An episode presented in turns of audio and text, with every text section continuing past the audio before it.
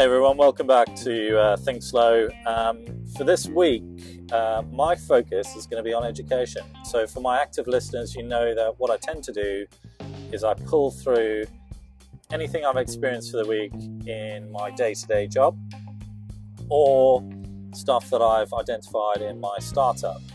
Uh, so, you'll know that I've had two big meetings this week one on the startup front. Um, which is one with one of the key trustees pitching for about 45 million funds under management for my financial services company.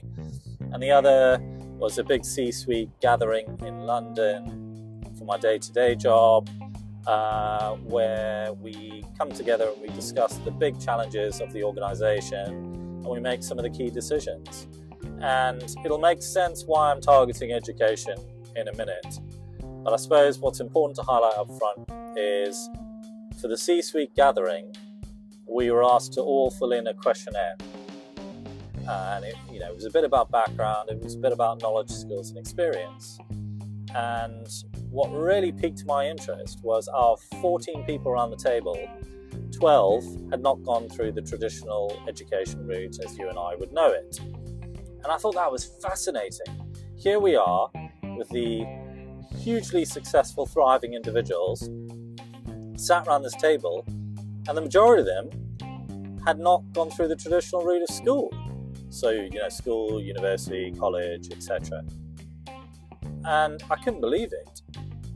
So, if you know me, as many of you do, uh, I couldn't resist but dig into it, ask the individuals around the table a few questions, uh, do a bit of research about the current stuff that is out there about education, and then concentrate it into a few bullets to share with all of you. Uh, I think up front it's important to highlight that I have absolute respect for all educators out there. What they have to deal with in terms of the huge classes, the restrictive curriculums, and the limited method of delivery is challenging in its own right.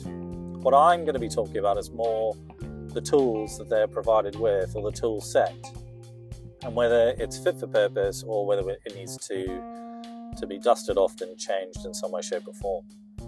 And the kind of few bullet points that I've written down in my book uh, are key bullets that at least one person, probably in the majority though, if I think back, um, highlighted to me specifically about their view on school. Um, and I think it's only fair up front if I talk about my experience at school uh, before kind of digging into these kind of key bullets. So I struggled massively in school. It wasn't for me really. I have ADHD, and uh, because of that, for anyone out there that has it, you'll know that if stuff doesn't interest you, it doesn't go into your head. You don't remember it no matter what. And as you're reading pages, you're you kind of get distracted really easy with thoughts of either, for me, it was sports or the football pitch or the rugby pitch, or you just can't get it into your head no matter what. You end up reading things over and over and over and over. Anyway, that was me, and I struggled massively with school. However, I am thriving, I would argue, in both the day to day job and my uh, startup kind of entrepreneurial venture. And I attest that to not what I learned in school, but what I have continued to learn uh, in my later years. And I think it's an important observation from me up front before I go into the bullets that actually you should never stop learning. You should continue to develop yourself, continue to learn, continue to grow. Um, in all areas of interest to you. And that doesn't necessarily just have to be for your job, that could be wider kind of skills and knowledge that is complementary to it, or it could be stuff that just interests you on the side. Whatever it is, I'm a massive advocate for continuing to learn. Okay, so let's let's get into my bullets that I've kind of concentrated based on the conversations I've had with these highly successful people. The first one, uh, which made me smile, is only having one answer to a problem. And what the vast majority of people around the table were talking about here, because they all kind of mentioned it in some way, shape, or form, was that in school, and it is an oversimplification, but in school, there's only one right answer. And everything is geared towards teaching you and getting you to that one right answer. Whereas in life, let's use business by example, you will get a problem or a challenge and you will be encouraged to go away and find the optimum solution for that problem. And there'll be multiple ones that work, but if you kind of consider it against performance, time, and cost, you might find that one is better than another. And therefore, the encouragement to go out there and do that is a really positive thing because it gives you control to go out, do your research, and weigh up a number of courses of action and find the optimum solution. Whereas in school, you're encouraged to find the single solution. And I thought that was a really good observation. It is an oversimplification, but a good one in its own right. I'll caveat here because it's important to do so, because someone will raise it. There are certain occupations out there that will wholeheartedly uh, encourage the single solution option. Um, there are also occupations out there that the single the, the system that is in place now for teaching is absolutely right. And that could be you know, medical, that could be finance, that could be uh, legal. There are certain jobs out there that require it. But for the vast majority of us, and for the vast majority of jobs out there, a single answer is not the right one, ironically speaking. So that was point one. Point two, uh, which was probably about 50% on the table, brought up the environment, how they learned, the classroom setting. Now, again, there are exceptions to this, but in majority, being sat in a classroom of 30, 40, 50, whatever people with a single teacher up the front teaching you, you then write down in your notes what you think you are learning, go back and learn it, and then come back to an exam and regurgitate it is, is what they were all talking about. And the argument is that we all learn in different ways. We all have different characters, different strengths and weaknesses. And this single version isn't fit for purpose for the vast majority of us. And again, I couldn't agree more. You know, linking it back to me and my ADHD, it didn't work. Now, there are exceptions like the Montessori system, for instance, by example, something I read about recently, which is all about encouraging individual pace i.e., you learn at your own pace. And I think that's a great step in the right direction.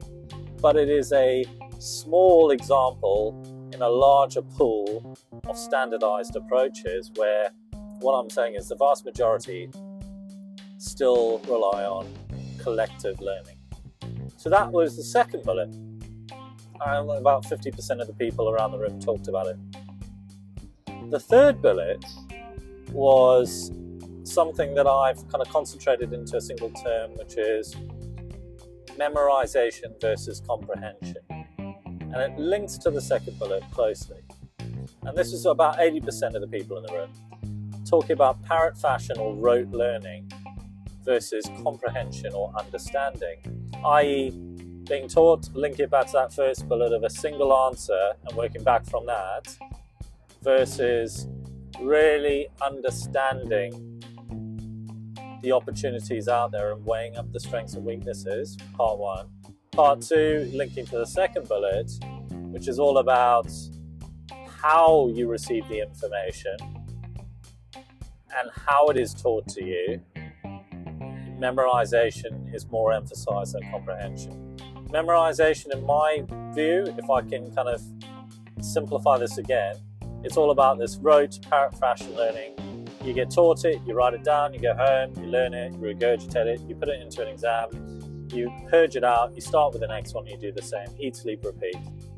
Whereas comprehension takes that knowledge that you're learning and elevates it in many cases into almost a skill.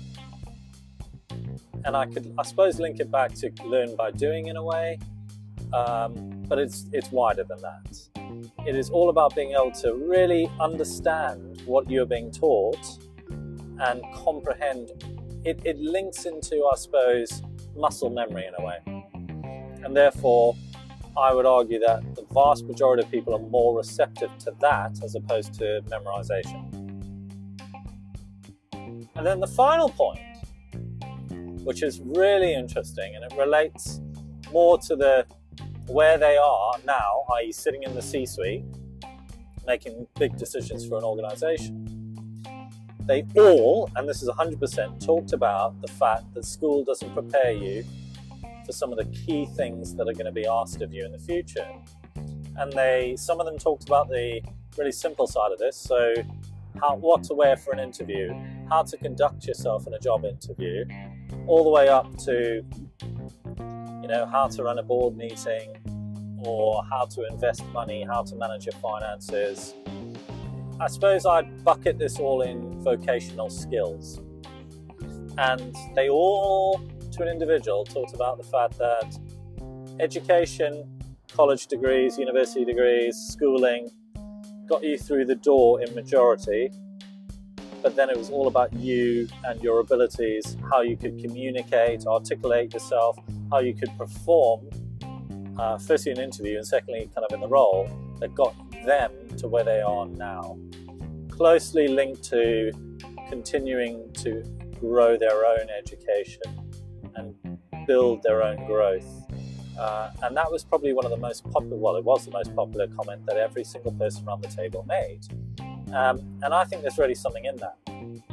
Personally, link it back to me, I have continued to learn, but it is in an area that I am really interested in, i.e., my business and my career in my day to day job, that suddenly my ADHD has turned from a weakness into a positive.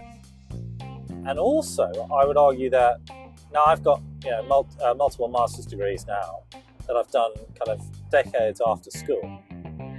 But I think it's I think this would be really useful to you listening because it might echo with you personally. For the first probably 10 years of my career after school, I felt absolutely inferior to those with degrees around me. I presumed because I hadn't experienced it that they were so much more brighter than me.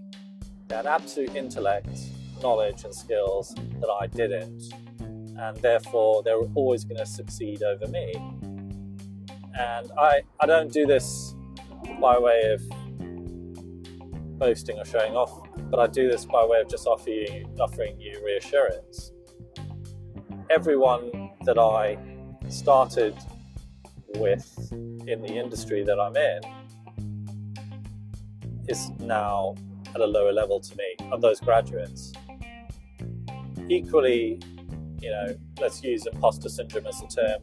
I always felt like I had imposter syndrome because they were always going to be better than me. I think what I'm trying to say here is that just because you don't do well in school doesn't mean you're stupid.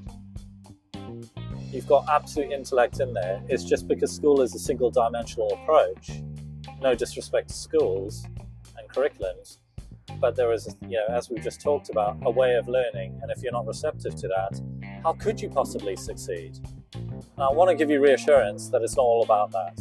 Continue to develop, continue to put one step in front of the other, continue to grow in the areas of interest to you, and focus your efforts.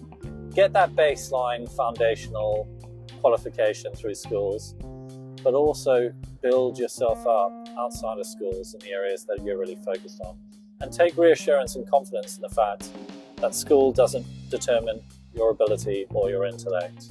It simply gives you that baseline. And you can do absolutely anything you put your mind to. So if you're one of those people who sat there uh, thinking that you're inferior because you weren't good at school, you're not. So keep going, and uh, the world is your uh, is your oyster. Success is just around the corner for you keep driving forward and you can do it.